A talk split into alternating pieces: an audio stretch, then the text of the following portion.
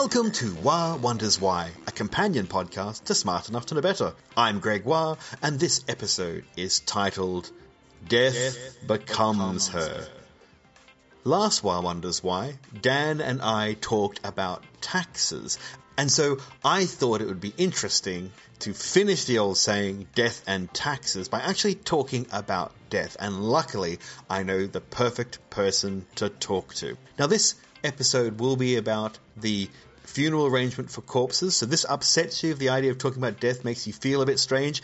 Maybe skip it. And there is one mention of suicide as well. But all in all, honestly, it's a pretty fun episode. Enjoy! You've heard her before on the podcast, but please make welcome Rose! Hello, Rose. Wild applause. Thank Woo! you. From around the world. So, Rose, you're in Hello. London.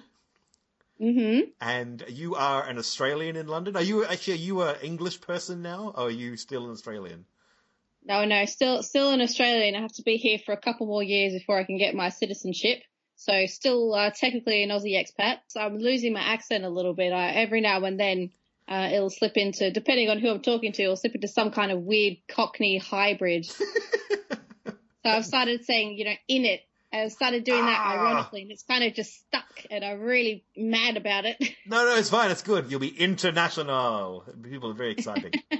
so we talked to you last time in the first check-in, and you told us that you worked in a funeral home.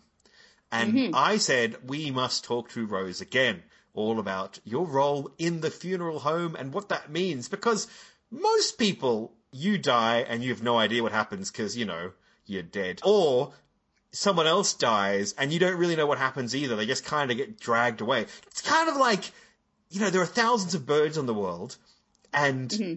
and they don't live for a very long time. And so they must be thousands of dead birds everywhere, but we don't see them. Like they get yeah, you never see them. They get mo- removed. If you see them for a while, but like ten minutes later they're gone. So you're mm-hmm. like the human version of whatever that natural process is. I don't just find millions of humans all piled around. that you know of. That well, that's maybe maybe they're hidden in the walls. You'll have to enlighten me. So, what is your job for the audience who have no idea what I'm talking about? So last time we spoke, I was working in a funeral home as a funeral arranger. I also did quite a bit of work over the coronavirus period, especially in the prep room, in the mortuary, uh, because we were so inundated with bodies. So I was doing a lot of the coffin making, putting bodies in body bags in the coffins and doing what we call facials, which is also known as first offices or last offices, which is closing the eyes, closing the mouth, all that jazz now, currently, I now work for the NHS as a mortuary assistant in a large hospital in South London. So it's, uh, you know, still in the same field, but more of the clinical aspect, more of the, I suppose, backstage aspects of the mortuary world. Mm. Yeah, okay. And that's, that leads me into the next question. So I've known you for a while and I found it really mm. fascinating because you used to be a stage manager for theatre. A, profe- a professional stage manager working on all sorts of things around the place. In my mind, you kind of went to the UK and then suddenly like, by the way, I work in a funeral home. I was like, are these things connected? Is, is there any, is there anything between being a stage manager and being a, a mortuary attendant that is the same? Funnily enough, yes, there is. I found a lot of the work that I did as a stage manager because I worked a lot with logistics so as you'll remember, I used to tour around as an international company stage manager. So I did a lot of logistics with that. And I think that's kind of branched itself into what I do now.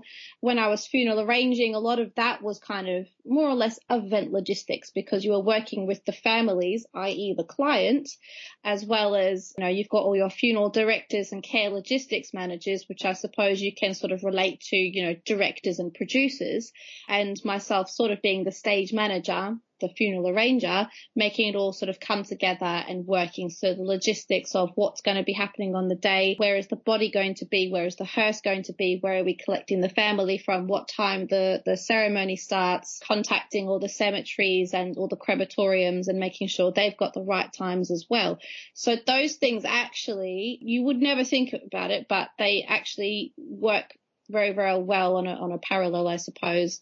Now what I do in the hospital not so much because a lot of my work is physical to do with the body. So I prepare the, all the bodies for making sure we've, we, are checking them in properly and you know, preparing them for autopsy if needed be. But I still do a lot of logistics work with organizing with funeral directors to come collect bodies or making sure that families are aware that they are ready for them to go to the funeral home to start arranging the funeral or, you know, contacting the coroners as well, just so we're all organizing at the same time what body needs to go where, who needs a post-mortem, what, what, you know, any you know, clinical aspects we need to be looking at, i.e. taking histology, toxicology, all that. But I enjoy the clinical side a lot more than I do the logistics side when I was at the funeral home uh, which is sort of one of the reasons why I decided to sort of jump ship, I suppose. Hmm.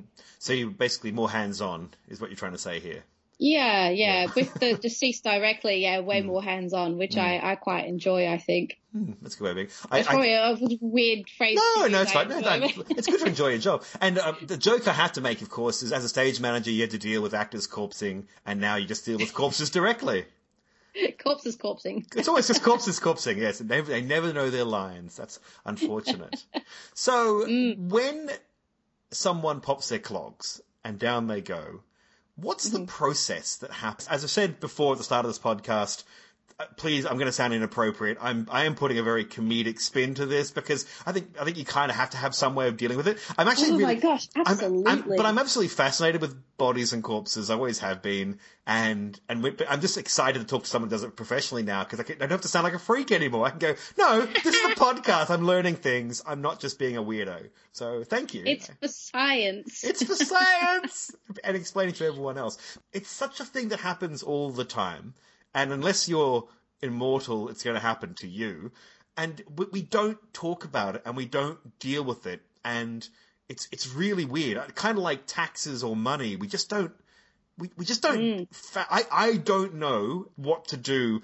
I guess I'd call the police, and then they would handle it, or something. You know, like they'd explain it to me step by step. But I honestly have no idea. Yeah. Not a concept. You know, it's it's funny you say that because a death is still such a taboo subject to talk about in society.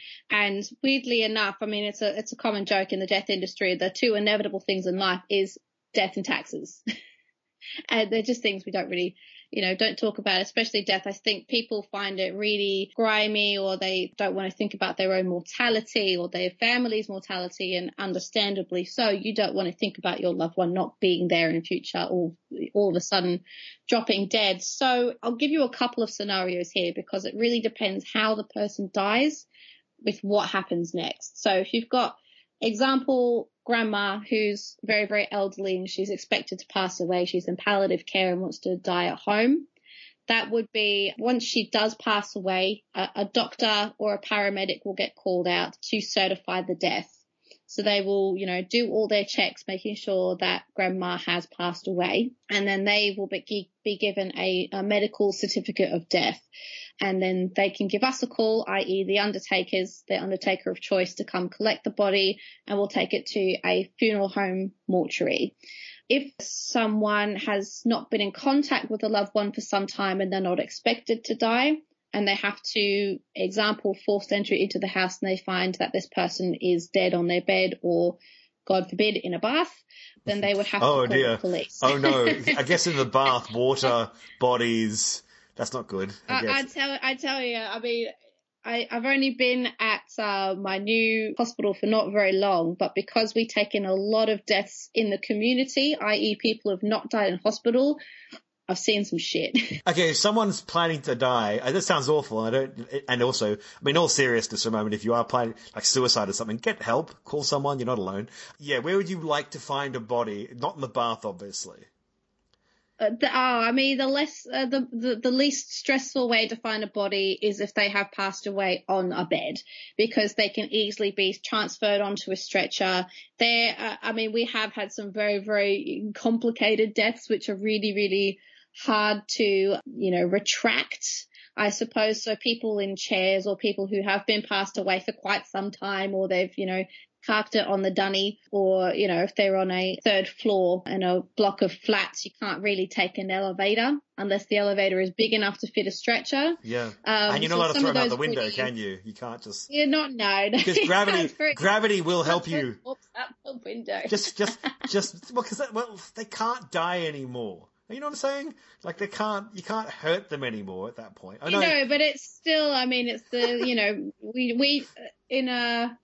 I suppose for my job as either a funeral director or a mortuary technician, we speak for the dead. So we mm. still have to maintain that they have their dignity and respect because it's all well and true. We, we do have a laugh. I think you won't find anyone who works in the industry who doesn't have a dark sense of humor. Right. Um, we talk talk about some weird and wonderful things, but um, you still have to remember that uh, even though we don't know that person, that's still yeah. that person is still special to someone else. That's no, of course, um, of course. So, so we make sure that we treat them with all kinds of dignity and respect. I just, um, I just had an idea for an invention.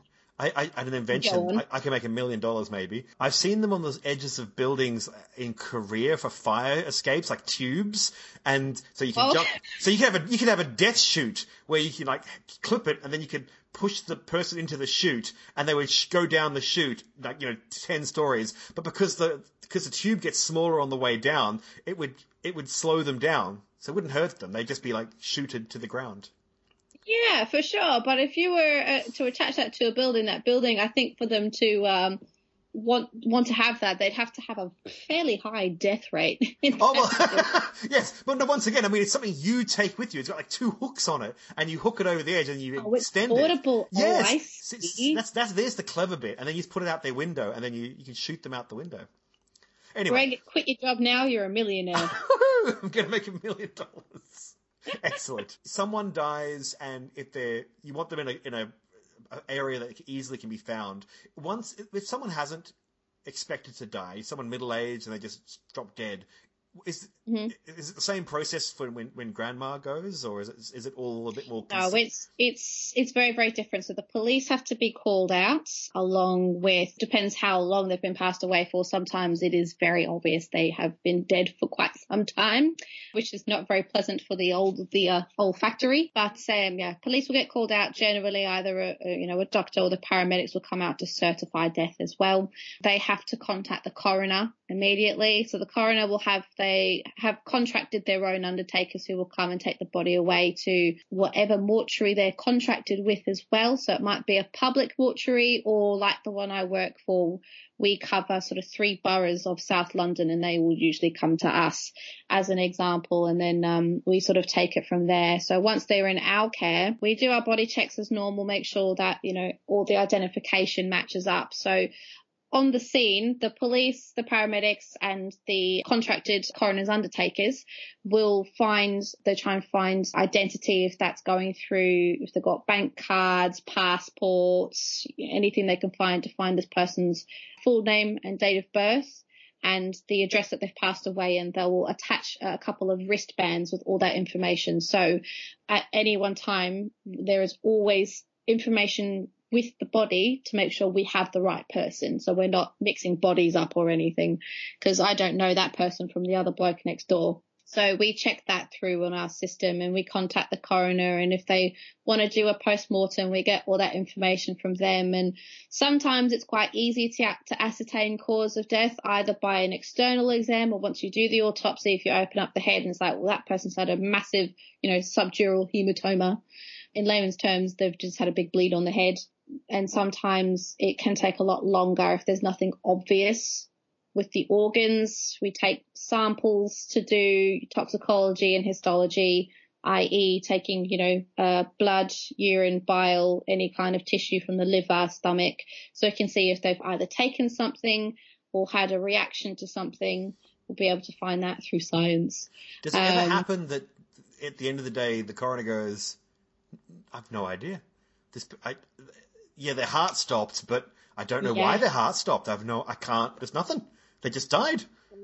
All the time. Oh, yeah, all good. the time. Sometimes, sometimes, no, not not in like a if something is suspicious, it will be it will be deemed suspicious at the scene, Hmm. um, which becomes a forensic post mortem or a or just a big old crime scene.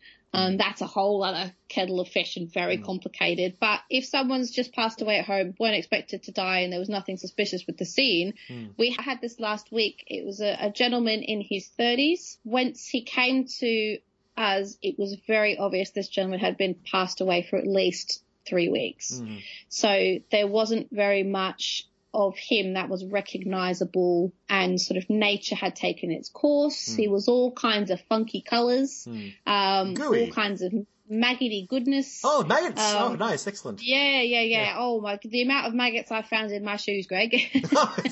Because I know I've, I've heard about like with the body farms and things like, like CIA body farms where they, they put a Mm. body out and then they see what animals will get on there. then they can use this and say, well, at this stage of decomposition, these sort of animals start getting into the body, and this stage of this composition, this happens, and Absolutely. and so you can learn a But, lot. uh, That's interesting. Okay. Oh, completely. I think body farms are so fascinating, but at the same time, you have to be very, very careful because it also depends on what state the person was in when they passed away, what may have been in their stomach, if they had a cancer. Cancer doesn't stop growing after you pass. It will keep growing because there's nothing to fight it back.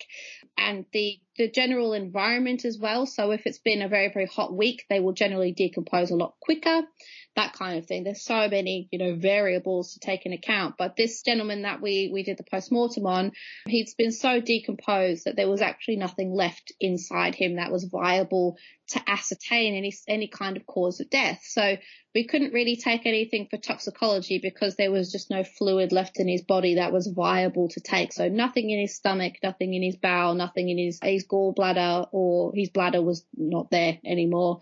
And, you know, open the brain up or open the skull up and the brain just come out of the brain smoothie essentially. So there's just, there's not very much there to, um, to have a look at. Yeah, yeah. Like it's just one big pile of goo at that point. It's- Yeah, pretty much. So, um, so what do you do then? yeah. Though you just go, oh, like No, we have to. We report it back. The pathologist and, and myself reports it back to the coroner, we say, well, the post mortem was inconclusive. Any kind of you know sample was was we weren't able to take any. So it just goes on the death certificate that cause of death was unknown, and they might put like that might be like the the primary you know cause of death inverted commas, and it might be secondary to extreme decomposition. So it looks like it, so it has sort of stated on the death certificate that it actually wasn't possible to find a cause of death. Other than that, if it's if it's a normal body, uh, what we call a fresh body, if they'd only passed away the last couple of days, it's generally quite easy to find a cause of death because their organs are all intact and still pink and lovely. So, yeah. there you go. Okay, so you want you, yeah. You, I keep thinking, I keep feeling that this podcast is turning into how to get away with murder. But anyway, that's, Look, I know some people in low places. that's right. Okay, oh, okay. I'm sorry. I, I'll take it all back. So you, uh, you have a body now. What's the step then? What? So you turn up, you're dead. Uh, you, they, you've just you've died, and now you're going to be prepared for a funeral or a cremation. What? What's what are the steps you go through? again, it sort of it sort of depends. If you're already at the funeral home, we contact the family. They come in, they do their arrangements, so they can choose sort of anything where they want to be cremated or buried. You know what they want in terms of the the day itself. So if they want any vehicles to take them there, if they want like an alternative hearse or a horse and carriage or anything like that, coffin choice as well. So they also have the option if they want to embalm the body. Now, I think there's a lot of myths with with embalming. Not a lot of people actually understand what it is, why we do it, and uh, you know the actual the physical process of embalming. So everybody, uh, this may be slightly different in Australia. I'm not too sure, but here in the UK, everybody will go through their first and last offices. So it's making sure that they are dressed in a shroud or a blanket to maintain dignity and respect for the person. So their nudie bits aren't out. Um, they will be cleaned. So they, everyone, everyone will have some kind of leakage from somewhere at some point because you just, your body relaxes itself. So Yeah. it's just, it's Oh. normal. So yeah, clean them I'm up. in, I'm in my 40s and it's already happening. I'm not even dead yet, so that's just the way it is. I assume the older you get, the more you leak. It's And just yeah. once and once I get to infinity age, then I'm just going to totally leak out. So yeah, I accept it. That's just the way it is. just be one one big old drippy tap. That's right. Yes, yes. That'll be my nickname. Greg Drippy Tapwa. That, that's what they'll call me. Right, that's sticking. Fantastic. Um, so uh, the the process there. Um, Do you have to be cleaned and then closed, as in stitched up or No. bunged up? Oh, or... I see. Yes, to stop the No, leak. over here, some sometimes I know in America it's quite a common practice that they will sew the anus shut. We generally don't do that over here. If there is a lot of leakage from downstairs, we will stuff Ah, okay. the anus with uh with cotton wool, but generally speaking, uh, it's not actually as bad as people think. We everyone will have a, a nappy uh, Right. put on them. Oh, okay. Um, oh, there you go. Yeah, Okay. yeah. Yeah. I mean, we attempt we attempt to do all funerals within a 14 day period of death, so the body doesn't go into a state of decomposition. So in all the movies and TV shows seen with people like having open coffins and all the rest, they're always dressed in beautiful suits, but under that beautiful suit, in reality, there'd be a nappy. Yeah, Oh, right, there you go. Yeah, it makes but sense. that's that's yeah, that's quite an American culture to do that. To have like you know the big caskets and dressed in really fancy clothes. That's quite an American thing. Over here, I think in my time I've maybe sold one or two caskets. Otherwise, it's you know good old classic coffin. People do choose a lot to dress their. Oh, it's probably about 50-50 where people choose to dress their own loved one or have them dressed in a shroud or a gown, which we which we provide. But um, yeah, so everyone will go through first. Obviously, Can- everyone can- will have. oh, s- their, sorry, can I interrupt again? Can Yeah. Are you allowed to put valuable objects into the coffin and like bury it? So you go, they're gold. Like you can't Oh. get, can't take it with you. Yes, I can. And you're like, you just have, and you just have all you your millions. absolutely can. Yeah, Oh, okay. it's only with it's only with cremations that you have to be careful what goes in with the coffin Hmm. because there are some things that either won't cremate or will go boom. So if someone's got like a pacemaker, So I'm It's not allowed to have. How dare you, madam? I want to be cremated with my propane tank. I've had that since I was five years old. How dare you get in the way of my propane tank cremation or my piece of polonium? I want, I want that to be burnt and spread into the atmosphere. Thank you very much. look, you can do it if you want to pay for all the damages. That's well, I'm dead. It's fine. It's, that's, for someone else to worry about. That's- Uh, right. yeah, you absolutely can. Uh, so things like pacemakers, we make sure they're removed uh, before someone gets cremated. Otherwise, if they're being buried, we don't bother, and we're just careful with what goes in the coffin. But Hmm. for burials, you can be buried with whatever you like, nice. anything. Yeah, so just going going back to once you're getting prepared, everybody, if you're being embalmed or not, will have generally the, the mouth and the, the nasal cavity is stuffed with cotton wool just to stop any uh, what's called purge. So anything that's in the stomach will generally come up again. Oh, good. Um, so just to stop that, yeah, because it's Yeah. quite nasty. I was, um, I, I did assume that would be taken out of you. I guess that's just really difficult, so you just don't bother. Uh, it, when you're being embalmed, it does, but there's you can't, you can never get ed- everything out Right, when you're embalmed. alright. So things are going to come out anyway, you know, gravity and, and Yeah. whatnot. Yeah, that's embalming. Um. We'll, we'll get to embalming, I guess. Yes. Yeah, so everyone, you know, nasal and, and mouth cavities will, will be stuffed. Um, you get eye caps in, so eyes because they're basically made out of uh, just water. They're Mm. sort of the first things to to go, like within a few, like in a couple of days, are the first things to Mm. go. So put eye caps in, which just molds the eye to look like there's still, you know, an eyeball there. Um, and Hang on, how do how do they work? How does an eye cap work? Is it inside the it eye? like, yeah, it just looks like, it, it, I mean, it's just basically like a big old contact lens. Ah, right. I see. Okay. So Yeah, yeah. holds so it you all put together. that under the yeah under the you know lift the eyelid, chuck it under, and then glue the eye shut. So it just looks you know the Oh, I eyes don't stay see. shut. Yeah, right. So just it gives some volume to the eye. Yeah, Yeah. exactly, Okay, yeah. exactly. It's quite an interesting thing to look at. The mouth gets sewn shut because otherwise the mouth doesn't stay shut uh, Mhm. because of rigor mortis. Rigor mortis doesn't last forever, um, but it can be that you know the jaw uh, generally locks and it's quite hard to keep it shut. So you don't want you know if you're viewing someone you don't want their eyes open and their mouth open. So we just close them Mm, so it looks like they're more sort of you know sleeping. mm, Um, mm. and then we put a And not uh, screaming, staring at heaven. That's always a, yeah, good plan. Yeah.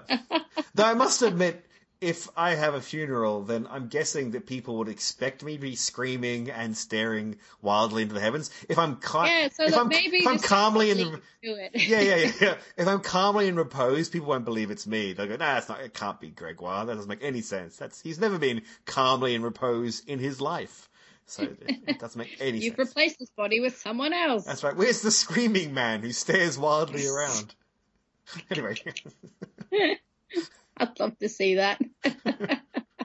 well, so I've always wanted to. I, I've always liked the idea of um, being dealt with in an interesting way, like Zoroastrians, you get eaten by birds, or uh, or like Hunter S. Thompson, the, the, the writer of Fear and Loathing in Las Vegas, wanted to be fired out of a cannon uh, across across the wilds of wherever he lived in America, and his wife See, that's cool. That's cool. Absolutely cool. And in the end, they, they couldn't because you're not allowed to fire a corpse out of a cannon, strangely enough. Yeah, I And- mean it's it's not legal, but No, but his wife technically did it, but he, he was cremated, and then she managed to get a cannon and fired it into the because it was just dust and Yeah. it was just bits and you know it wasn't you much can left. do anything with ashes. Literally, Yeah. you can do absolutely anything you bloody want. Yeah, because not you know the worst will happen is like some elk will get hit by a uh, like a, a a finger bone or something as it goes you know or a knuckle. You know what I mean? Like it's not that bad. It's fine. I don't think you understand how cremation works. But but aren't there We'll get bone? Uh, okay, okay. oh, No, then I have questions. Then excellent. that sounds good. Again, another myth with ashes. So Ooh, we'll get okay. to that. Nice. Yeah, I'm debunking so many myths here. That's I a- should start my own podcast. death myths. death myths with the death myths. That'd work. There you I'm going to coin that. Thank you. That's two million dollar ideas. Excellent. But so embalming. Let's get Mm, to the embalming okay, all right. process. So we use chemicals. Everyone knows what formaldehyde is. We Mhm. use formaldehyde. So we basically go in with a large, big, pointy, needly type thing, Mhm. which is um, maybe like a foot or so, foot and a half long, uh, and we aspirate the inside. So we cut just above the belly button hmm and basically suck everything out. When you say everything, do you mean organs? Everything? Organs, yeah. Oh wow, as that's a much, much as possible because that's a hell of a the suck. organs. Yeah, yeah, yeah, yeah. Well, it takes a bit of time. The Oh, organs uh, is where decomposition starts first. So, because you've obviously got your, you know, your stomach, your bowel, and all that, which Mm. is where uh, bacteria lives. And when you, all, when you die, all your good bacteria dies with you. The Mm. bad bacteria will start to go absolutely haywire. It's it's, Uh, it's and their time to shine. called- Yeah, it's Yeah. their, look, they have an absolute field day. Uh, and that's what's called putrefaction. So you, Mm. your stomach will go green, like a really bright green. It's really, it's quite amazing to see. So take all that out, which, uh, embalming is, is its main purpose is to stop, or it doesn't stop it, it slows down decomposition Right. uh, as much as possible. Uh, and then we cut into generally Can I just say speaking, that, if you've that- got, yeah, just that, that that makes sense. Just just putting into meat ideas like animal carcasses. If it, when you slaughter an animal, you bleed it, and then you remove like you cut open its stomach and you pull all the offal out, and then you Yeah. have the meat and the bones, and that can, you can hang that up and smoke it or or freeze it or whatever, like for a long. Not smoke it like a cigarette. I mean like smoke it, and uh, but and, but it lasts roll a long time. beer up and smoke it. I'm going to smoke this deer. I'm a, I'm a, I'm a seven moose, ma- day, moose, moose man a day. Uh, anyway, but that, that lasts a lot longer than the organs, the, the, the sweet brains. Yeah, exactly. Yeah, okay. exactly. All yeah, right. so it's sort of, you know, the the, the same. Do you take uh, the in- blood out of humans with embalming, or no? Just the Yeah, well, yeah, that's that's the other sort Oh, of so were- process. Try and once you sort of take it, you will aspirate as much of the organs out as possible. Hmm. You then go into the main artery. You go into the carotid or the femoral artery, so the one in your neck or the one in your leg, so the, the biggest arteries that you can find. And um, you put a big needle in there, and you use a, a concoction of formaldehyde and a couple of other chemicals. One is pigmented pink to Mhm. sort of you know give a bit more color to the flesh yep. uh, and that pushes out all the old blood as well. But you've got to remember with gravity, all the blood pulls to your Mm. back as well, and that's called uh, hypostasis or livor mortis, and that's actually quite interesting. I've seen it a few times. You can tell uh, how or per- or where a person has died based on the hypostasis. So if they've passed away on their side, all Mm. the blood pools to one side. Mm. If they've died on their back, it pulls to the back. If they've died on their face uh, or their front, it all pulls to the to the front, which is quite interesting. And I'm gonna guess that if then if someone's come and interfered with the body, then you'd go, well, all the blood, there's livor mortis on the back, but we found them facing the front. Therefore, someone's rolled this body over, or something has rolled this body over at some point quite recently. Th- th- There's sort of, I- Yeah. I, I, don't know. Maybe I'm just thinking a bit too Sherlock Holmesy here. I'm No, no, sure. no, com- completely, and that's what they look for in forensics as well. Mm, okay. Is you know the uh, at what point of um, you know post mortem they are.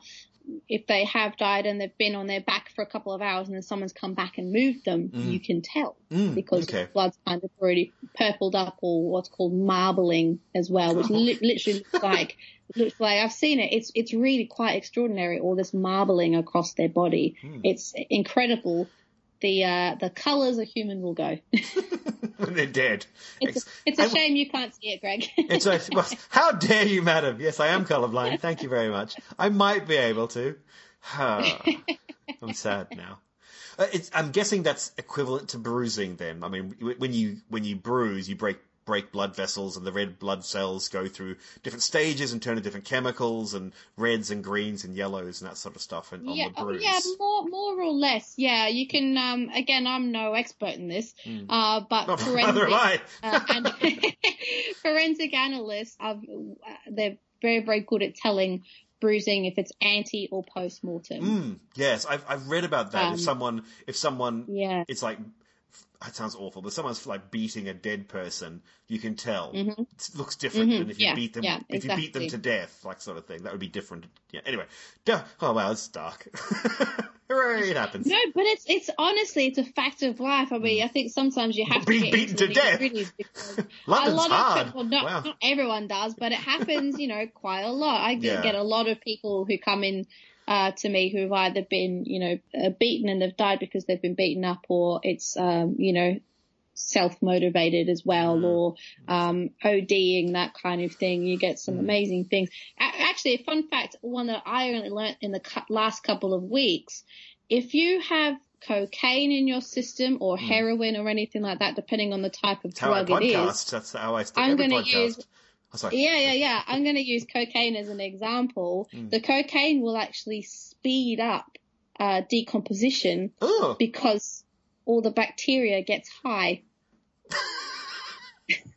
okay. So it's a How party. mad is that? It's a Yeah. party in your body, and you are not invited at this point. You're not invited. wow. You're not there to enjoy it. That's okay. So so th- that could so you could say if you found someone in advanced stages of putrefaction, it could be there for days and days and days, or they could have a massive coke habit, and that's what killed them. Yeah, I mean, you can generally tell if they've OD'd because there's a lot of drug paraphernalia around the body. Sure. Uh, so that's sort of a dead giveaway. But yeah, generally speaking, it, it sort of speeds up that process. So you, it might even be from like the shoulders up, head um, is, is sort of decomposing a bit more because there's all the cocaine in your nasal Oh, cavity right. and and whatnot, which is really so that you know you take a lot of toxicology to find that. yeah, that's amazing. I love that. I love it. It's like the, all the all the little bacteria like yeah. woo. yeah. I can't feel my think face. Just I having can't feel my party face. Sorry. this is amazing. This will, this is fun death facts. I just, I just love the fact that all these bacteria, like this is this is the best thing that ever happened. It's never going to get any worse. We're in the perfect environment as as their entire house collapses around them. They're like in deep trouble. I'm so freaking high right Right, now. that's right. They're kind, maybe they're kind of like rich people on the Titanic. Like, Look, we're going to sink and die anyway. We might as well take cocaine. All right, let's do this thing. Jack, I can fly. No, it's just the cocaine. Anyway. I'm gonna have that in my head now. That's hilarious. so yeah, so so the drug, the different sorts of drugs can deal with you in a different way. And when you're embalmed, they, you you've aspirated out all the organs, you've taken all the blood out, you replaced it with pink formaldehyde, and to, to preserve yeah, more to preserve the body so that you can have more time to show it off, I guess, or to, to, to family members to make it there or something like that. Yeah. So So I think a lot of people, there are a lot of myths of, you know, everyone has to be embalmed. No, you don't, because some people do find it quite distressing if they know the process of embalming. They they want to, you know, they don't want their their loved one, you know, uh, sort of touched like that. So they just want them a bit more natural. Uh, if they're having sort of a natural burial as well, then you can't embalm them because that's putting chemicals in the ground. So it's it's actually it's personal preference if you're viewing someone, we do highly recommend it because it makes them look a bit more like at rest than dead, I suppose. And it's it's quite a, an amazing transformation to see someone before and after being embalmed. It is it is I would highly recommend it if you are going to be viewed because it, it does make a massive difference as sort of your last goodbye. I'm guessing though you'd have to do things like stage makeup on them to get more color into their cheeks and we do have mortuary cosmetics and every, everyone will will get that just so it looks a bit nicer uh, uh, anyway. When I was a goth, I'm pretty certain I used that brand, by the way. But anyway, back in my twenties, oh, mortuary cosmetics. Had that that face.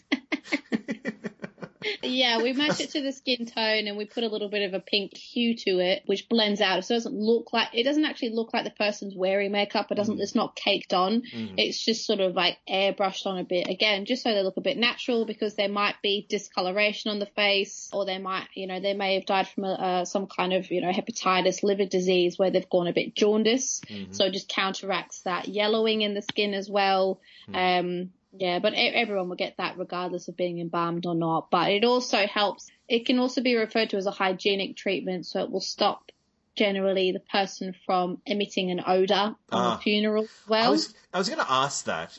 You've been around a lot of dead bodies. Do dead people have a smell that could you go, oh, it's a dead person? And is it different to just rotting meat?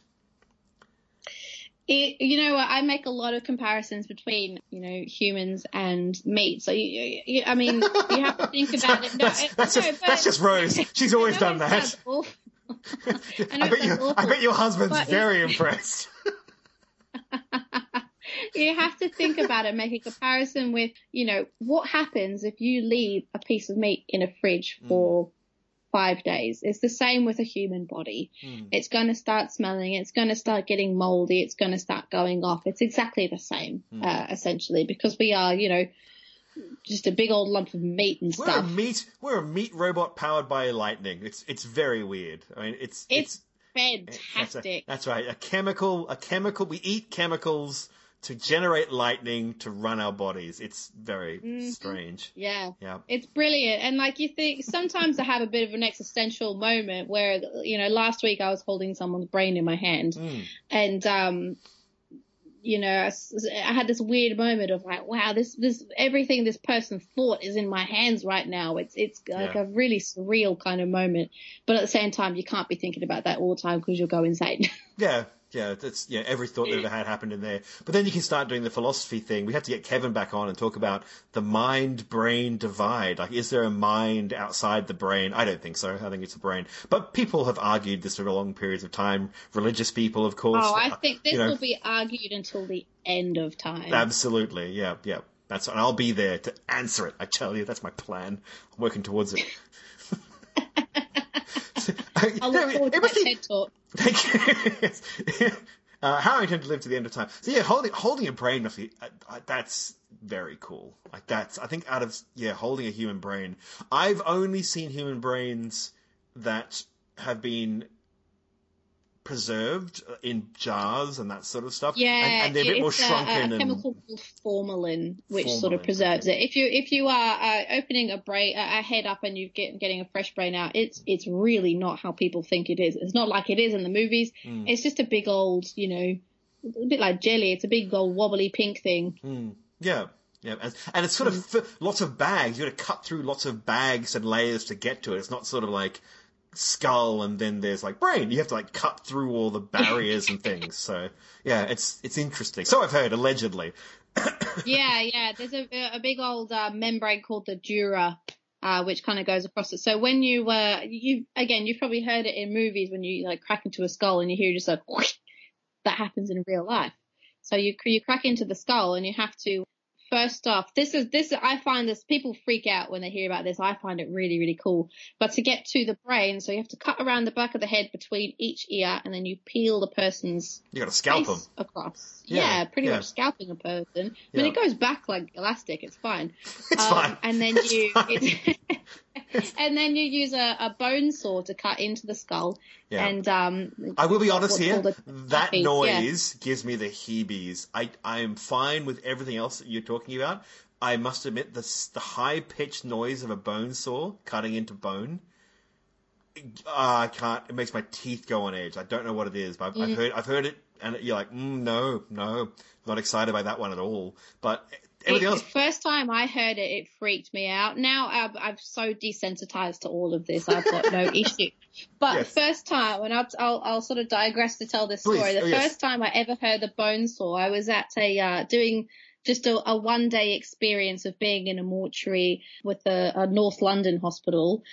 And they, they were like, oh, we can't show you postmortem because you're not sort of on the list to be privy to that. And I was like, yep, yep, no problem. And sort of halfway through the morning, I was like, oh, I just need to pop to the loo. So they have been the sort of dress, the change room, bathroom areas. There's a, a door which goes into the post-mortem room and a door which goes into the office area. And, you know, going for a wee and halfway through going for a wee, I hear the bone saw start and they start sawing me through the brain. And I sat there in the cubicle thinking, oh my God. this is my life now. Yeah, yeah. it was, yeah, it was very disconcerting. But, um, yeah, now it's, I've, you know, it's got no issue with it. Um, uh, so yeah, they they cut into that, and we've got like a T piece, what's called a T piece, which they also is called a skull key. Um, some people some people don't like calling it that for obvious reasons. It's disrespectful. So it's literally you know like a T piece um, metal bit. Which sort of goes into into the skull, and then you've got a mallet, and you sort of crack that open, and then you turn it, and it sort of, And it, and it makes oh. quite a satisfying noise. My It God, it's so good. So that's to split the skull open at that point. Yeah, Oh. and also helps once you turn it, it sort of detaches the dura Ah, right. from the skull. Yeah. Yes. Okay. I see. Yeah. Okay. And then you can just lift the whole thing up like a cup. Anyway, yeah. I'm just, now I'm just picturing the second Indiana Jones movie with the monkey brains. Like Oh, a- yeah. but bigger, I hope. Mm, yeah. All right. So there, it's it's and you go, yeah. To, to, to hold someone's brain in your hands must it must be a it, it's a thing. It's a thing. It's a thing, yeah. It's a- it's and like holding someone's heart is a thing as well. Like Yeah. uh, if you're holding someone's spleen, it's not as cool, but yeah. there's, not all this like, you know, crazy social connotation around a spleen or, you know, brain, heart and all that. You'd be holding it going, no one knows what you do. Well, I know people know what it does, but most people are like, I don't know what it did. Who cares? Just throw it away. It's, it's. Have you ever seen a prostate? Just as a man, I'm interested. As a man of an age. yeah. know what? I haven't. I haven't. Oh, I've seen someone's liver. Oh no, it was someone's spleen. Because the spleen isn't, I mean, that big. Your liver's quite big, yeah. Your spleen's not that big. But this, this woman's spleen, so typically the spleen is meant to weigh, or I might get this wrong, I'm going to say about a thousand grams. But this person's spleen was 3,000 grams. It was three Ooh, kilos of wow. spleen. She, she had a lot of spleen to vent, obviously. She had a lot her, of spleen. Her name was Karen. So there you go. That's, uh, yeah, thank you. Thank you very much. Yeah.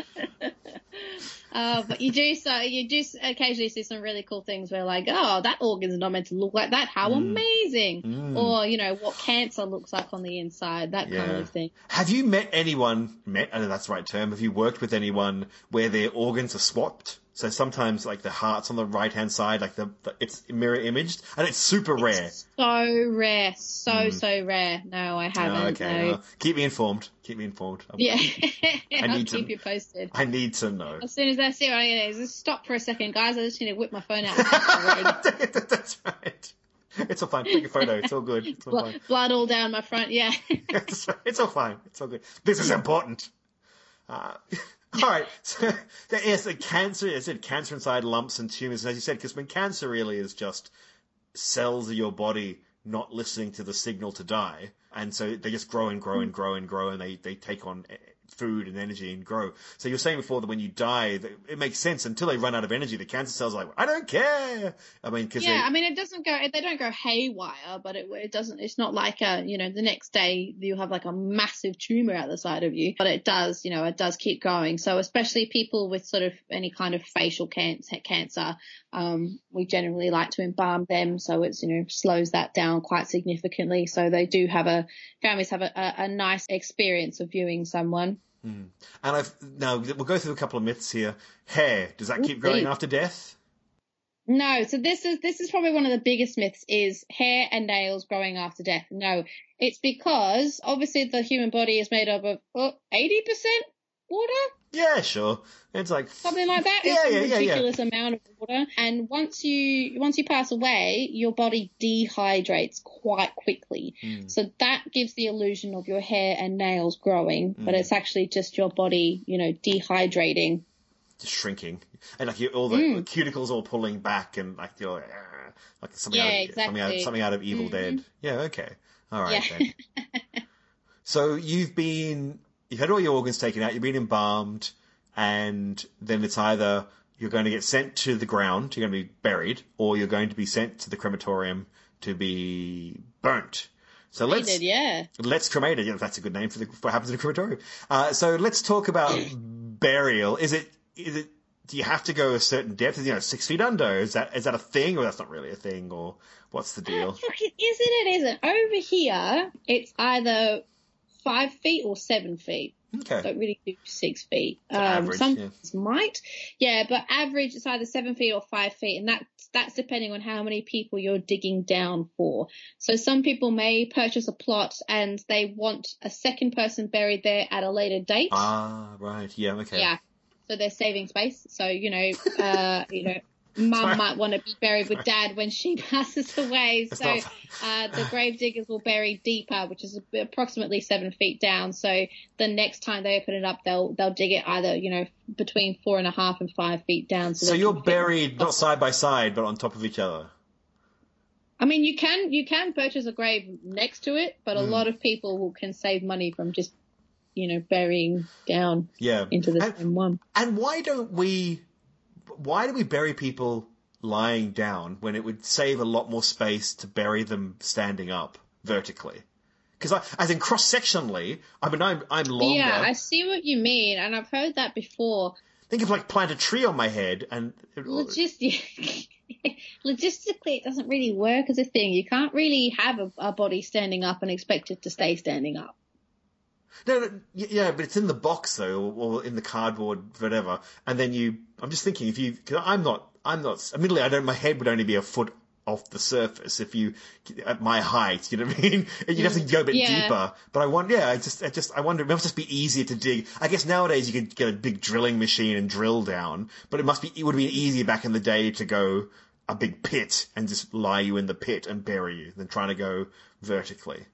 Yeah, but we're running out of land. I you started to think see so. like there's not a lot of land in the world. Oh, well, yes and no. You actually plots will get reused after a certain amount of decades, so they will build on top of them basically. No one, no one will get exhumed. That's a big myth as well. People think they'll get exhumed after, you know, 70 years or whatever. No, no, the body will stay there. And then they just build on top. So more earth will go on top of that grave. So the, the cemetery doesn't have to grow outwards. It basically grows upwards. Yeah, but over a couple of decades, there's not much of you left. Let's, even bones, there wouldn't be a lot of you left, would there? It's not, you know. So yeah, it's Yeah, up. uh, yes and no. Again, it depends on sort of the soil. The, if the closer you are to the surface, the quicker you will, you know, decompose or go back into the earth. The because there's more nutrients at the top of the soil. Could you throw lime on a corpse, like acidic lime? Not not enough to burn them, obviously. That would be disrespectful. But as in, if you put lime into the hole, it make the soil more acidic. So when water went through, it would it would get rid of the body faster. I don't, sorry, I don't mean this in a horrible way. I mean this I've in a got no idea, Greg. speed up the decomposition. I've never heard that before. Well, lime, lime. If you if you have lime, it makes it water will it become acidic water. So you could get, and I don't mean like for like like like um hydrochloric acid, like it's all gone. Anyway, sorry. Okay, you don't know. May as well pour a mojito down there as well. Just make it a party. Make it sure. We got cocaine. We got some acid. We got the. We got everything. we got everything going on at this point. This is great. You get the lime, I'll get the salt. That's right. This sounds like Uh, the I Day of the Dead. Cinco de Mayo. Cinco de Mayo. It sounds amazing. sure. Genuinely, I, I really, really don't know. I'm going to look into that for you. I'm going to ask. I've got a couple of gravedigger mates. I'm going to ask him. Yeah, just to speed up the decomposition, could you throw something like lime to make it more acidic? All right, so that's burial. You throw them in there, and well, you throw them in. You place them respectfully, blah blah blah, and then you cover them up. In. You chuck them in, and then you're done. You, you say your things, and then you're off. Um, that's cool.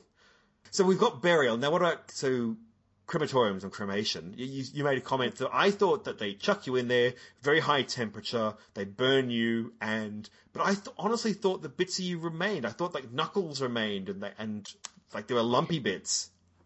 No. So by law, when someone gets their loved one's ashes back, they have to be unrecognizable as human remains. Oh, see, I always thought So I'd heard that, but I honestly thought that they just sift it out, like get a colander and they chuck. I honestly thought that they would be, oh, we found some chunky bits, we'll just put them in the bin. No, no, no, Uh, no. So this is this is quite interesting. I've seen this firsthand, and it's really amazing. I mean, cremation is is the mo- the more popular form of after death. Oh, what would you call it? Reduction. Yeah, I suppose. But it's only popular Uh, now, though. Like a hundred years ago, wouldn't it? Well, okay, that's a stupid Oh thing to yeah, say. Yeah, I but think you know because of uh, you know Christianity, you go back to religion. So uh, in terms of religion, if anyone was like CUV, Catholic, Christian, whatever, burial was the more popular or more sort of accepted form of what you do with the body. Where you know, whereas if you were you know Hindu, Muslim, anything like that, it, cremation was more of their their chosen path. But now it's sort of much of a muchness. I think it, it's and genuinely it comes down to cost. So it's much cheaper to cremate someone than it is to bury them. If you are, you know, Orthodox Jewish, they will hands down absolutely still bury someone within a three, uh, it's either 24 hours or a three day period. Same with some of the other, you know, South, Southeast Asian cultures as well. But over here, generally it's about, I would say 85% of the population will cremate.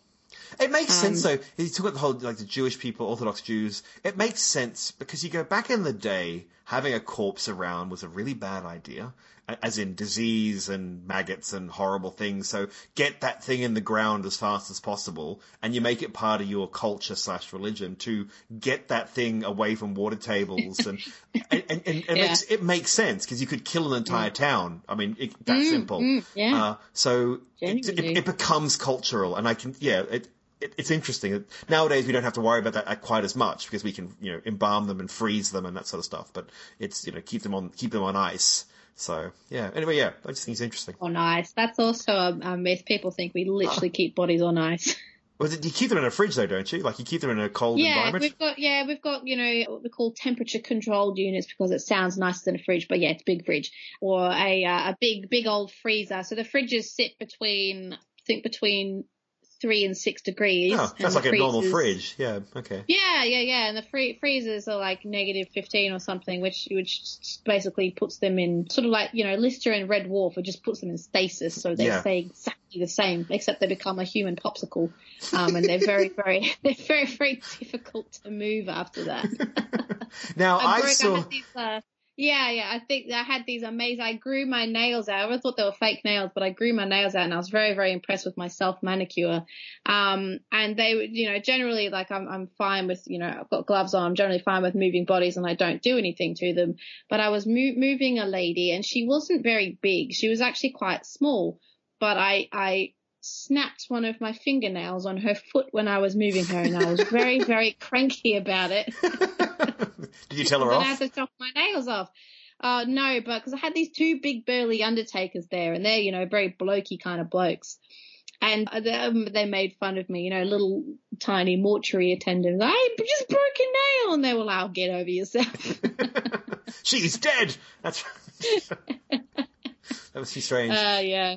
So you so you're not literally on ice, but you do keep them in freezers. So when you're cremating them, what's you can't have any part of them that's recognizable at all, and it's cheaper to cremate, so most people cremate. So is it is, is it literally just like a like a big oven full of flamethrowers? I'm thinking of a James Bond movie where James Bond was knocked out and put it to and, and Eh, kind ish. It's like a big pizza oven.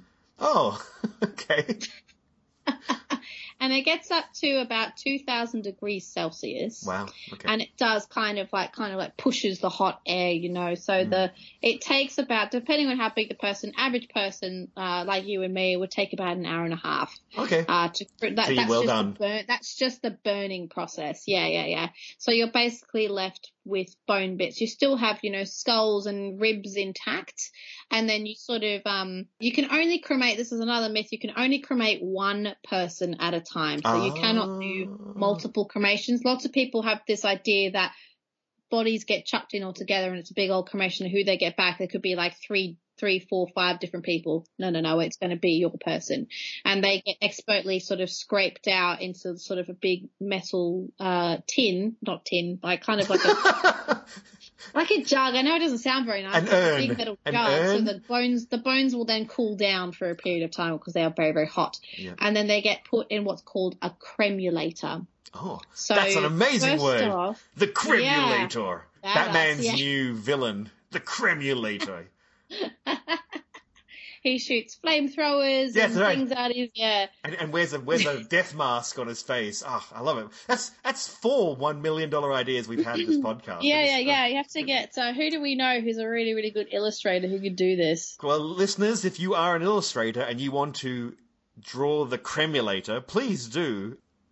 And um, CC me in. Thanks very much. I'd- promise to pass it on to you. Yes, thank you. Um, so, well, yeah, once the bones have cooled down, they go into like a big cremulator, which is kind of like a blender of sorts with like metal balls in it. So it literally it crunches up all the um the the bones and ash so it's unrecognizable, and that's where you know you put it into the an urn or, or some kind of tube or, or whatever you want to put the person into after that. Um, and they're a lot heavier than people think. Person's ashes are a lot heavier than you think.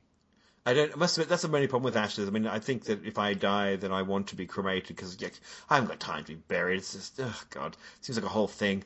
I, I, then you got all these ashes you got to go and like dump. I, it's Yeah, look, I, I Ah. want to be buried mainly for the fact that I don't want to be going into some kind of blender with my with my bones. But uh, um, the the amount of times I get random people come in and they've just bought a new house and they've found some random's ashes at the back of the cupboard, I don't want to be that person. Well, so, no, I think mine just is like turn me into bricks and then like build build a I don't know bridge out of me or something like that. That's interesting. You know, Oh, people oh, can oh, no, no, no, tattoo- no, no, I got an idea. I, no, no, no, you use Yeah. my ashes and you make heat shielding for the space shuttle, or not, not the, uh, a spaceship. So, so I get to travel into space on the outside of a spaceship. There you go. Because it's, it's ceramic, it's bones, it's, it's calcium. I mean, it might work. I don't know. Yeah, you pitch it to uh, Elon Musk. He Ah, might. He might. five million dollar ideas. But if it's calcium, when you burn calcium or calcium salts, I think they burn green. I think. Um, I, I, I think it's green. Maybe I'm wrong there. Maybe that's copper. You know, copper burns green. Damn it. So calcium salts will burn a certain color, and that means that on the if you put my bones on the outside of a spaceship coming back into the atmosphere, you'd have this amazing colored flame coming off it. Maybe. Yeah, there you go. Oh. Make space fun again. You look up in the sky. It's like, yeah, that's Greg. There's Greg. That weird green, that's definitely Greg. Look at him. Yeah. Anyway, that weird green hue. that's right. Uh, I've seen. I mean, I've seen some really amazing things because you the the cremators generally have sort of a peephole, so you can sort of check on how the, the cremation itself is going. oh, that must be fun. It's very cool. Again, if you've never seen it before, like it's it's something out of a horror horror film. If you've never seen it, uh, it can be quite traumatizing for people, which is why families generally never go back there to have a look because it's it's quite. I mean, it looks quite clinical and industrious at the back of the crematorium anyway, which is not quite not very nice. And to see because the the coffin will burn away very quickly, especially if you're in one of the picnic basket wicker coffins they they burn very very quickly. So you've both you are watching a human uh, get burnt, which for some people is is very, very traumatizing and confronting. For me, it's amazing. And if you've got, if you're like-minded and you're a bit sick in the head, you might also find it's amazing. but if you, if you kind of Uh, like a, a, a very hot MRI machine, as in all the layers get peeled back.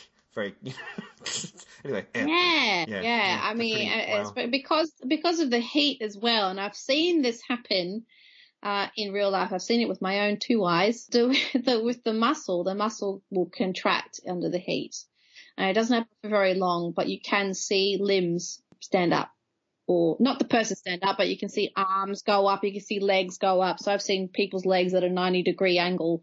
Um, which This is where you get that story I people mean- like you know oh no they they're alive in there or like you know that, that they got trapped or those sort of horror stories. Exactly. No, it's just, you know, the heat burning, you know, the muscle tendons and they're contracting. I've never seen some, and I think this is a myth because no one else has said they've seen this people sitting up in Mm. it. I think that's Mm. probably asking the cremator too much of itself, but you do see, you know, you do see it, you know, limbs. yeah, that's that's really interesting. So yeah, you burn the body away over an hour and a half, then you crush it with some sort of the cremulator. Okay, cool. And then you're Yeah, stuck with yeah. how how heavy is the average human being's remains after cremation?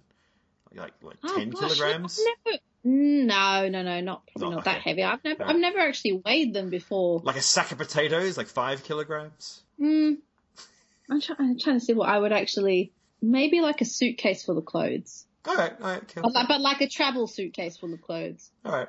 Yeah, that gives you an idea. Okay, cool. Yeah, there you go. I guess. One one travel suitcase full of clothes. Got it. All right. Yeah. Well, we're running out of time, and I can't let you go without asking. You've got to tell us a gross story. You have to. I, I- can you? Can you tell us a gross yeah, story? yeah, Yeah, absolutely. So what? Would, so can you just just one? Just just share one with our listeners. Go as horrible and whatever you want. We'll we'll we'll tell the listeners this could get nasty, and we'll or may not. It's up to you, and we'll just we'll go from here. Let's have one fun story. You got to. We, we, we, I've been very good. fun I've been very well. I mean, I, I've been kind of good. So, sort of okay. You know, so now I get. Now we get to the fun stuff. yeah, okay. I've got sort of two with the same the same person. This person uh, came in through the community, so died was found at a house, had been dead for oh gosh, who knows how long. He was he was quite decomposed. And he died in a kneeling position at the side of a bed. And because of rigor mortis and sort of just how he had been there for so long, he was kind of stuck in that position. So he came to the mortuary and I was there with the coroner's undertakers to put him into the fridge. And I went to grab his arm to look at the wrist tag to do the identification on him. And I grabbed sort of just under his elbow and the forearm to lift the arm up. And just because of how decomposed he was, as soon as I lifted it up, it just went like his skin came off. Oh, you degloved him. I degloved his entire my- arm. Oh my goodness, that must have been that's a thing right there. That's a that's Mhm, mhm. yeah. Did you deal Yeah. with it well? I dealt with it well. I was just a bit like, oh shit. Um, but uh, uh, Oh anyone else was. But you know what was quite fascinating? Because this man was quite heavily tattooed. Hmm. Under that layer of skin, his tattoos were way more vibrant Mm. than what they were. And I've seen this, um, you know, like in living people as well. Someone had like a big r- blue rose tattoo on their hand and they'd had like a, a degloving incident and the tattoo was a lot more vibrant underneath, which was amazing. You took off some of his skin, and yet his tattoo was still there. That's pretty cool. Yeah, yeah, but it was more of the, uh, you know, his, his, his skin just, it just slid off like, um, Yes. you know, like you'd done a really good pot roast and, you know, you go into the, the, the meat just falls off the bone. It was kind Ah, of like that. He was succulent. I understand now. Got it. He was very tender. Put a fork in him. He's done. Yeah, but I, I mean, another one, we, when we opened up his head to have a look at his brain, it literally, I mean, it came out as brain smoothie. Oh wow. So It was, there was no brain there to look oh, at. Wow. It was so, it, it literally, I mean, we opened up the skull and it just went, I mean, like Does- someone was just pouring a milkshake out. That's a, does the brain have a certain smell? Does it smell different to like just bits of meat? Yeah, I mean, dead bodies have a certain smell. Like, because I start work at seven o'clock in the morning. Generally, I don't eat breakfast till I get to work and I'm in the office, but the office and you get a smoothie. by, Sorry. we've got, I mean, we've got four different fridges. So my mortuary holds a 200 person capacity Mm. and we're about 80% capacity at any one time. Wow. Uh, and because again, we take people in from the community, we get a lot of decomps. So Mm. people who are decomposed. So, uh, generally in the morning, I'm there eating my breakfast and I'm putting people on the register and you just get, if someone opens a fridge, you get a fresh old waft of death coming through the door, uh, and decomposition whilst I'm trying to tuck into my porridge. So that's not, I mean, you know, seven in the morning, no, I'm barely awake yet. Yeah. That's kind of, that's a, a daily occurrence and you're like, yep, in the mortuary and you get a lot of the pathologists coming down. It's just like, it just smells like dead people down here. Well, Um, yes. I, I, I, I suppose you, that smell, I suppose if you mixed your, okay, so you've got your rubbish bin Mhm. and, uh, it's been sitting there in the kitchen for about a week and you've got, you know, That's- yeah, my fruit- rubbish bin. fruit, Got it. fruit and stuff in it. Yep. Uh, you mix that with compost, that's probably the smell you get. Okay. And fish. Okay, add a bit some fish. Okay, interesting. And fish, like rotten fish. It's yeah, it's not very pleasant. But again, I Mm. think my olfactory's been quite desensitized to it. Mm. We did have my my second day working there, my first post mortem at that that mortuary. We had, honest to God, the most decomposed person I've ever seen in my life. Mm. The person was, I mean, the person was white when they were alive. They were black as night. Oh wow. They were, I mean, barely recognizable as a human being. Barely, Yeah. you couldn't, you know, we had no idea what their facial features were like. It was that bad. wow. Uh, the genitalia wasn't there anymore. Like nothing was there inside them. Like their, their kind of bowel and liver was mm, mm, sort of intact, but we opened him up. Mm. So cut into him, we cut from just above the sternum, like your sternal notch, straight down to the pubic bone. And you generally go through a few layers of fat, and the fat is bright yellow Mm. this person, I mean, it was kind of, it was green. It was like a dark green. Wow. And you, and you, we cut into him and just maggots fell out. Oh. So this- wow. It was pretty, Impressive. Yeah. I mean, again, the sight, the sight of that uh, has, has, I've got no issue with. It's the smell, the smell, honest to God, everyone there, even the pathologist and the senior tech, technologist, we were all kind of like, right, if you're going to vomit, take your mask off first. that yeah, there's still a human element to all this. it- Goodness me. was pretty bad. All right. So uh, before we finish up, though, Rose, I, I could look. I could talk about this forever, but unfortunately, we because we can't have to back you. If, if the listeners like this, we can get you back in the future, I'm sure. But what's the what's the one thing that you want to tell people about what you do that no one ever asks you? The thing that you I think is really important that no one ever t- tells you about or asks you about. dead people can't hurt you, right? I think uh, that's kind of people think that they are disgusting. They don't want to touch them. They've got this fear of them sort of waking up. No, it's it's just it's just a it's still a human being, but at this you know at the same time, like if you touch them, they're not gonna.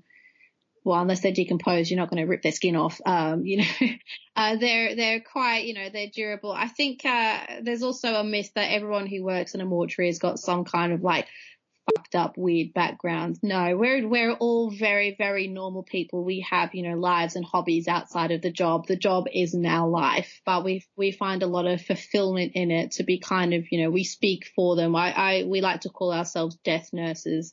I suppose, because we still we still look after that patient. They're still patients in our eyes if they've you know come down from the hospital. So we, I, I'm happy to talk about this till the cows come home. If people want to ask me questions, debunk myths, or get or just have a bit more information, I'm more than happy to like chew someone's ear off about it. Um, because it is, you know, it is a very, very interesting aspect of life that people have this aversion to talking to. But you know, for me, an everyday normal thing. And I think we need to normalize it a lot more. Yeah, that's right. It's going to happen to most of us, not me, but everyone else. Yeah, everyone except for Greg. Um, That's right. I'm a prac- I'm a practicing immortal. That's what I am. So that's all fun. Anyway, but look, all, in all seriousness, Rose, thank you very much for sh- sharing your knowledge and your enthusiasm for these these interesting post mortem arts. How exciting! Yeah, Thank you very much for having me, Greg. It's it's it's fun to have a talk about people who are interested in listening and don't want to run away from me. you know what? Before we go, I've been telling people I've been like finding new friends, and um, uh, I don't like talking about work when I'm outside of work, just like mm. in a, like you know in a going out for a drink kind of aspect. So uh, people ask me what I do, I start telling them I'm an underwater basket weaver. That's fair enough. I think your job is more interesting than doctors because I find that doctors only want to talk about things that human beings have stuck inside themselves. Every time you go mm-hmm. to a mm-hmm. party, a doctor goes, "Oh, let me tell you about this thing I discovered inside," or that the other doctor found, you know, people inserting it. And I'm like, I don't care. Like, it, there's only so many times you can have a story about the size of the object and the nature of the hole it was found in. It's the same bloody story. like, it's the same story. And then mm-hmm. I was mm-hmm. examining the patient and I discovered this thing in their thing what? And you're like, okay, great. But, but I find that you have different stories, which is good. Very yes, you do put cotton wool up there. Refreshing. well, maybe not. That's a maybe a, a too strong a word, but. Uh, thank you very much, Rose, for your time, and we look forward to talking to you in the future. Lovely. Thanks very much, Greg. It's been a pleasure. I know I've said it before, but one of the best things about having my own podcast is being able to talk to anyone about anything I find vaguely interesting. So big, big, big thanks to Rose, who happily will talk about her very exciting career working with bodies. Now, I want to make a few corrections before all you keen eared listeners get on to walks of shame for me. When you burn calcium salts, it actually burns an orange, not a green. And also, I found it really interesting when I was editing this podcast how quickly I fell into using imperial measurements, feet, when discussing grave depths. I didn't even think about it when we were talking. We talked about meters and Celsius for other things, but for some reason with grave depths, in my brain, it's still feet and inches. I have no idea why I don't use those measurements in any other place. So I hope you enjoyed this episode half as much as I did, because I really, really enjoyed it. I hope you learned something, and I hope it maybe made the concept of your physical demise less scary at some level?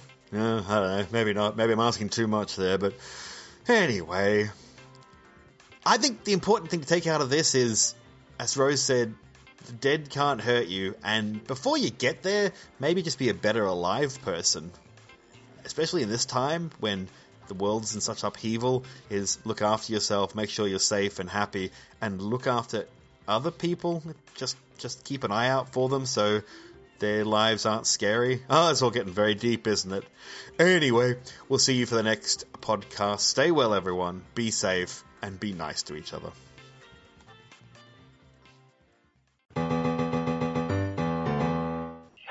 I'm so sorry. If you hear background noise, that's my frogs croaking. Which is the right noise for your job, croaking. very ominous croaking. Um, I don't know if you want to stop for a second to let them. Can you hear that? Yeah, oh, absolutely.